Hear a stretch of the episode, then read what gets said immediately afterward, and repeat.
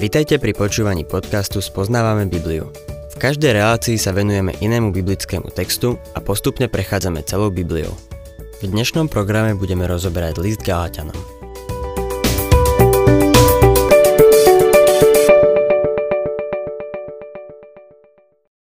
Milí poslucháči, vraciame sa k 4. kapitole Epištoly Galatianom a rád by som sa vrátil o niečo späť a zdôraznil niektoré veci, cez ktoré sme minule prešli len v rýchlosti. Galatianom 4. kapitola, 9. verš. No teraz, keď ste poznali Boha, alebo skôr, keď Boh poznal vás, ako to, že sa vraciate k bezmocným a úbohým živlom a chcete im znova slúžiť. Keď Boh poznal vás, to znamená, keď vás Boh uznal. Inými slovami, prišli ku Kristovi skrze vieru a Boh to akceptoval. Pavol im hovorí, že teraz, keď sa stali kresťanmi, obracajú sa k Mojžišovmu zákonu, čo je podľa neho to isté, ako keby sa vracali k modlárstvu, z ktorého vyšli. Väčšina galackých kresťanov bola totiž pôvodom z pohanstva. Obrátiť sa k zákonu je to isté, ako obrátiť sa k modlárstvu. 10. verš. Zachovávate určité dni, mesiace, obdobia a roky. Zachovávate určité dni čiže sobotné dni. Pavol napísal Kolosanom. Nech vás teda nikto nesúdi za jedenie a pitie, ani za sviatky, nov mesiace, ani za soboty. Mesiace sa zrejme vzťahujú na nov mesiace. Tie Izraeliti zachovávali v dobe kráľov. Proroci ich pred nimi varovali. Obdobia sa týkajú slávností. Boh dal Izraelu sedem slávností, pričom všetky poukazovali na pána Ježiša Krista. Roky sa samozrejme vzťahujú na sobotné roky. Zachovávanie všetkých týchto vecí by dostalo týchto veriacich z pohanstva späť pod Mojžišov zákon. Ak mám byť úprimný, ak chce dnes niekto zachovávať sobotu ako sviatočný deň, potom by mal rovnako pristupovať aj k ostatným sviatkom a zachovávať aj sobotný rok a nov mesiace takisto by mal zachovávať jubilejný rok. To všetko je jeden balík. Jakub napísal v druhej kapitole v 10. verši. Veď keby niekto zachovával celý zákon, ale prestúpil by ho v jednom prikázaní, previnil by sa proti všetkým. Čítame v našom texte 12. verš. Bratia, prosím vás, buďte ako ja, veď ja som ako vy. Ničím ste mi neukrivdili. Pavol tu inými slovami hovorí, že sú na jednej úrovni. Všetci sme veriaci a všetci sme v Kristovom tele. Keď máme toto na zreteli, mali by sme byť k sebe zdvorilí. Pavol ich tu ostro napomína, ale je maximálne slušný a veľmi zdvorilý. Rád by som povedal aj poslucháčom, ktorí počúvajú túto reláciu. Môžete so mnou nesúhlasiť. V mnohom sa môžem míliť. Aj dnes, ako prechádzame týmto textom, sa učím nové veci v Božom slove. A ja sa ešte stále učím. Netvrdím, že som niečo viac ako iný. A mám pocit, že keď spolu nesúhlasíme, mali by sme si stále zachovať slušnosť. Môžete so mnou nesúhlasiť a ja s vami. Svoj postoj zastávam veľmi pevne, lebo som o ňom presvedčený. Ešte dávno, keď som bol na vysokej škole, som urobil rozhodnutie, že nechcem vstúpiť do duchovnej služby, pokiaľ budem mať nejaké výhrady. Áno, urobil som veľa chýb, ale nikdy som nestál za kazateľnicou s tým, že by som mal výhrady voči tomu, čo som kázal. Veril som tomu z celého srdca. A viete čo, milí poslucháči? Môžem vám povedať, že vám hovorím presne to, čo o Božom slove verím. Niekto možno povie, ale podávaš len interpretáciu J. Vernona McGeeho. To je pravda. Je to jediný výklad, ktorý viem. Boží duch ma musí učiť ako kohokoľvek iného. Som o tom presvedčený, pokým ma Boh nepresvedčí o opaku. A tak Pavol vo svojej ostrej reči používa maximálnu slušnosť. A ďalej pokračuje. 14. verš. Ale napriek pokušeniu ktorým vám bolo moje telo, ste mnou nepohrdli a nezošklivili ste si ma, ale prijali ste ma ako Božieho aniela, ako Krista Ježiša. Ako som už povedal, pokušenie v tomto verši má význam skúšky alebo ostňa v tele. A znovu je to len domnienka, ale som presvedčený o tom, že išlo o jeho problém so zrakom. Nazdávam sa, že keď sa postavil, z očí mu zrejme vytekal hnis. Samozrejme, to by bolo niečo odpudzujúce. Pavol to chápal. A takisto povedal, že napriek tomu ho milovali. Milovali Božie slovo. Korintianom mohol povedať to isté. Milovali ho a to napriek jeho telesnej slabosti. 17. a 18. verš Horlivo sa usilujú získať vás nedobrým spôsobom. Chcú vás odlúčiť, aby ste za nich horlili. Dobré je dať sa získavať dobrom. A to vždy, nielen vtedy, keď som medzi vami. Pavol hovorí, že človek by sa mal usilovať o to najlepšie. Avšak týmto judaistom išlo len o to, aby ich získali. Chceli získať ich skalp a zavesiť si ho na opasok, aby mohli povedať. Boli sme v Galácii a získali sme veľa konvertitov, čo by v skutočnosti nebola vôbec pravda. Ako som sa pred malou chvíľou zmienil, Pavol mal čo povedať v tejto súvislosti aj Korintianom. Prečítajme si text z druhého listu Korintianom 11. kapitoly od 12. po 15. verš. Čo teda robím, budem robiť aj naďalej. Aby som odňal zámienku tým, ktorí hľadajú príležitosť vychvaľovať sa a ukazovať sa, že sú takí ako my. Sú to totiž falošní apoštoli, lstiví pracovníci, ktorí sa tvária ako Kristovi apoštoli. A nie div, veď aj sám Satan sa tvári ako aniel svetla. Nie je to nič prekvapujúce, ak sa aj jeho služobníci tvária ako služobníci spravodlivosti ich koniec bude primeraný ich skutkom. Vidíme, že tí istí ľudia išli aj do Korintu. Aj Korinťania milovali Pavla a Pavol ich musel pred nimi varovať. Boli príťažliví. Musím povedať, že žasnem nad tým, ako sa kulty a sekty vedia pekne prezentovať. Ich prezentácia je často profesionálna a dokonalá. Ale to je práve na tom zákerné. Všetko je atraktívne a všetko krásne na pohľad. Ľudia, ktorí sú ich tvárou, sú atraktívni. A to je samozrejme potrebné, aby sa presadili. To, čo prezentujú, má v skutočnosti určitú dávku pravdy.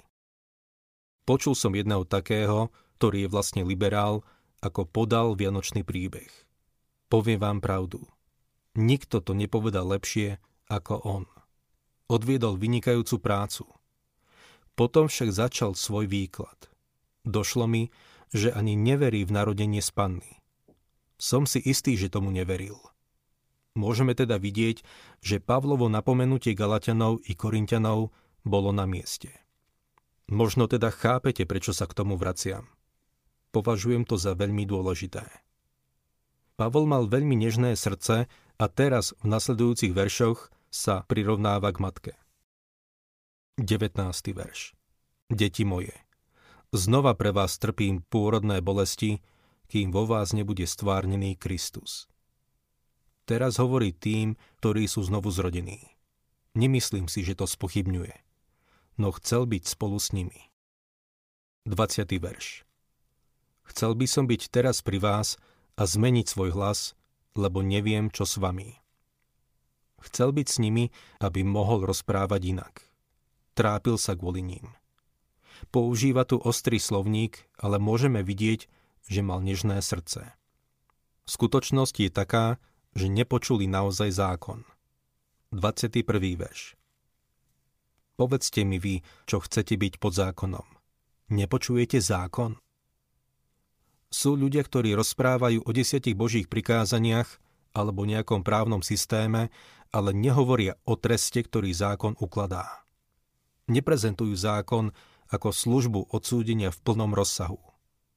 Všimnime si, čo sa stalo, keď Boh zavolal Mojžiša na vrch, aby mu dal zákon. Čítajme Exodus 19. kapitolu od 16. po 21. verš. Na úsvite tretieho dňa začalo hrmieť a blízkať sa, vrch zahalil hustý oblak znel silný zvuk rohu a všetok ľud v tábore sa chvel strachom. Mojžiš vyvidol ľud z tábora v ústrety Bohu a zostal stáť na úpetí vrchu. Celý vrch si najbol v dyme, lebo hospodin zostúpil naň v ohni. Dym z neho vystupoval ako staviacej pece a celý vrch sa prudko zachvíval. Zvuk rohu mohutnel. Mojžiš hovoril a Boh mu v hrmení odpovedal. Hospodin totiž zostúpil na vrch Sinaj, na jeho vrchol. Hospodín zavolal Mojžiša na samý vrchol a Mojžiš vystúpil. Hospodín povedal Mojžišovi. Zostúp dolu a varuj ľud, aby sa nikto neodvážil preniknúť k hospodinovi a nepokúšal sa ho uvidieť, lebo by veľa z nich zahynulo. Boh povedal ľudu, aby sa pri odovzdávaní zákona držal v ústraní. Chcete vedieť, ako to dopadlo? Prejdime k 20. kapitole knihy Exodus a čítajme 18. a 19. verš. Všetok ľud pozoroval hrbenie, blesky, zvuk rohu a dymiaci vrch. Keď to ľud videl, chvel sa od strachu. Stáli obďaleč a Mojžišovi povedali Ty s nami hovor a my budeme počúvať. Nech s nami nehovorí Boh, aby sme nezomreli. Milí poslucháči, my si dnes ani nevieme predstaviť, aký je Boh svetý. My sme len odpadlíci v Božom vesmíre. Sme v postavení zatratených hriešníkov v Božom vesmíre bez akejkoľvek spôsobilosti ho nasledovať alebo poslúchať. V Rimanom 8.6 čítame Lebo zmýšľanie tela vedie k smrti, zmýšľanie ducha však vedie k životu a pokoju. Zmýšľanie tela je proti Bohu, nie za Boha. Svet sa nezlepšuje. Každým dňom sa stáva čoraz horším je zlý od toho dňa, keď umiestnil Adama a Evu do záhrady Eden. V Rímanom 8.7 ďalej čítame. Pretože zmýšľanie tela je nepriateľstvom voči Bohu. Nepodrobuje sa totiž Božiemu zákonu. Veď sa ani nemôže. Nie divu, že Izraeliti sa triasli, chveli od strachu a vraveli. Zomrieme. Boh je vyvýšený, svetý a vznešený a prebýva v sláve. My sme tu na zemi robíme si koláčiky z blata, lebo naše telo je zotovené z blata. Sme tvory, ktoré tu kráčajú po zemi a máme tú drzosť kráčať a stavať sa proti Božej vôli. Zmýšľanie tela je nepriateľstvom voči Bohu. To je postavenie človeka v tomto svete. Pavol hovorí, vypočujte si zákon – ešte ste ho nepočuli. To bola pravda. Galatania vlastne nepočuli zákon. Vydanie zákona nebolo nič krásne ani príjemné. Naopak, bolo to niečo hrozné. Zdá sa, že Galatania chceli byť pod zákonom, tak Pavol ich nabádal k tomu, aby si ho vypočuli. 22. verš Lebo je napísané Abraham mal dvoch synov, jedného od otrokyne a druhého od slobodnej. A ďalej vraví, ten z otrokyni sa narodil podľa tela. Podľa Chamurapiho zákonníka, ktorý platil v dobe Abraháma, syn otrokyne bol otrok. Takže aj keď Izmael bol Abrahámov syn, bol otrok. Čítajme ďalej. Ale ten zo slobodnej podľa prisľúbenia. Izák bolo zázračné dieťa, teda jeho narodenie bol zázrak. Abraham bol príliš starý na to, aby sa stal otcom. A Pavol píše, že Sárino lono bolo mŕtvé. Už nemohla mať detí. Sárino lono bolo ako hrob. Boh priviedol život zo smrti. 24. verš. To je obrazná reč. Tie ženy znamenajú dve zmluvy. Aké dve zmluvy? Tá prvá z vrchu Sinaj rodí pre otroctvo a to je Hagar. Hagar prirovnáva k vrchu Sinaj, k zákonu. 25. verš Hagar znamená vrch Sinaj v Arábii a zodpovedá terajšiemu Jeruzalemu, lebo ten je so svojimi deťmi v otroctve. Jeruzalem je samozrejme pozemský Jeruzalem. 26. verš Ale Jeruzalem, ktorý je hore, to je tá slobodná, ktorá je našou matkou. A tu hovorí o Novom Jeruzaleme, o ktorom Ján píše v zjavení 21, že zostupuje z neba od Boha. 27. verš. Vedí napísané. Raduj sa, neplodná, ktorá nerodíš. Jasaj a výskaj, ty, ktorá netrpíš pôrodnými bolestiami, lebo opustená má veľa detí, viac ako tá, čo má muža. V skutočnosti z Izáka vzýšlo viac ako Zagar. 28. verš. Vy však, bratia, ste deti prisľúbenia ako Izák. Naše narodenie je nové narodenie, ktoré sa deje na základe Božieho prisľúbenia. Kde? V Jánovi 3.16. Veď Boh tak miloval svet, že dal svojho jednorodeného syna, aby nik, kto verí v Neho, nezahynul, ale mal väčší život. A Boh hovorí, že keď v Neho uveríš, budeš znovu zrodený nie z porušiteľného, ale z neporušiteľného semena, živým a väčšným Božím slovom. 29. verš ale ako vtedy ten, čo sa narodil podľa tela, prenasledoval narodeného podľa ducha, tak aj teraz. Milý poslucháč, zákonnícky človek nenávidí evanilium o Božej milosti, ktorá je zdarma. Keď som bol ordinovaný do služby, kázal som o proroctvách a poznamenal som, že keď budem kázať o proroctvách, dostanem sa do problémov. Po bohoslužbách prišiel za mnou jeden zo starších zboru a povedal mi – Vernon, míliš sa. Keď budeš kázať o proroctvách, nedostaneš sa do problémov. V skutočnosti získaš davy ľudí. Ľudia radi počúvajú proroctvá. Ale ak budeš kázať o Božej milosti, dostaneš sa do problémov. To je dôvod, prečo je dnes evanelium také okresané, aké je. Nechcem sa sťažovať. Veľmi málo kedy dnes počujem evanelium – tým myslím čisté evanílium o Božej milosti. A viem prečo. Ak ho kážeš, dostaneš palicou po hlave. Ľudia trvajú na tom, že musím niečo aj robiť alebo čerpať aj z iného zdroja. Napríklad z Ducha Svetého alebo absolvovať nejaký obrad, pomocou ktorého by som prijal niečo, čo som neprijal, keď som uveril v Ježiša Krista. Milý poslucháč, tvrdiť niečo takéto znamená nazývať Krista prekliatým. Ak musíš urobiť niečo navyše k tomu, čo on už vykonal, potom jeho smrť na kríži bola márna. Kristus sa stal kliatbou za nás. Ak však nepríjmeš to, čo on za teba urobil, potom hovoríš, že si nevinný a že vinný je on.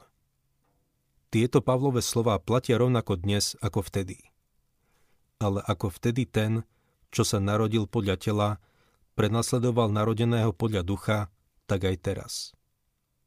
Prirodzený človek nenávidí evanílium o Božej milosti. Tá nenávisť voči evaníliu je v nás, lebo nežiada od nás, aby sme urobili niečo z našej strany. Naopak, vyzdvihuje a oslavuje Krista a obracia našu pozornosť na Neho. Čítajme ďalej 30. verš. Čo však hovorí písmo? Vyžeň otrokyňu a jej syna, lebo syn otrokyne nebude dedičom so synom slobodnej. Boh prikázal Abrahámovi, aby vyhnal tú otrokyňu a jej syna. Dnes Boh hovorí nám. Vyžeň to zákonníctvo. Zbav sa ho. Daj všetok dôraz na Ježiša Krista. 31. verš. Preto, bratia, nie sme deťmi otrokyne, ale slobodnej. Abraham nemohol mať oboch synov, aj syna Hagar, aj syna Sári. Musel sa rozhodnúť. Pavol píše, že nemôžeš byť spasený zákonom aj milosťou. Musíš sa rozhodnúť. Ak sa pokúšaš o to byť spasený aj Kristom aj zákonom, nie si spasený. Na záver ti chcem položiť otázku. Skutočne si uveril v Krista? Alebo vláčiš so sebou rezervnú pneumatiku? Máš pocit, že keď niečo urobíš, alebo ak sa niekým staneš, alebo ak sa o niečo budeš snažiť, že tým doplníš to, čo Ježiš Kristus urobil pre teba na kríži. Ak áno, tak na to zabudni a vzliadni na samotného Krista. Príjmi všetko od Neho. On je náš spasiteľ. On je náš pán. On je hoden všetkej našej chvály a slávy.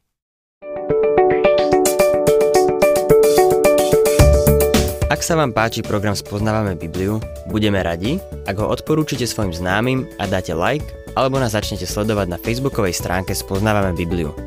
A ak vás niečo oslovilo alebo zaujalo, napíšte nám cez Facebook alebo na adresu spoznávame.bibliu zavinač gmail.com.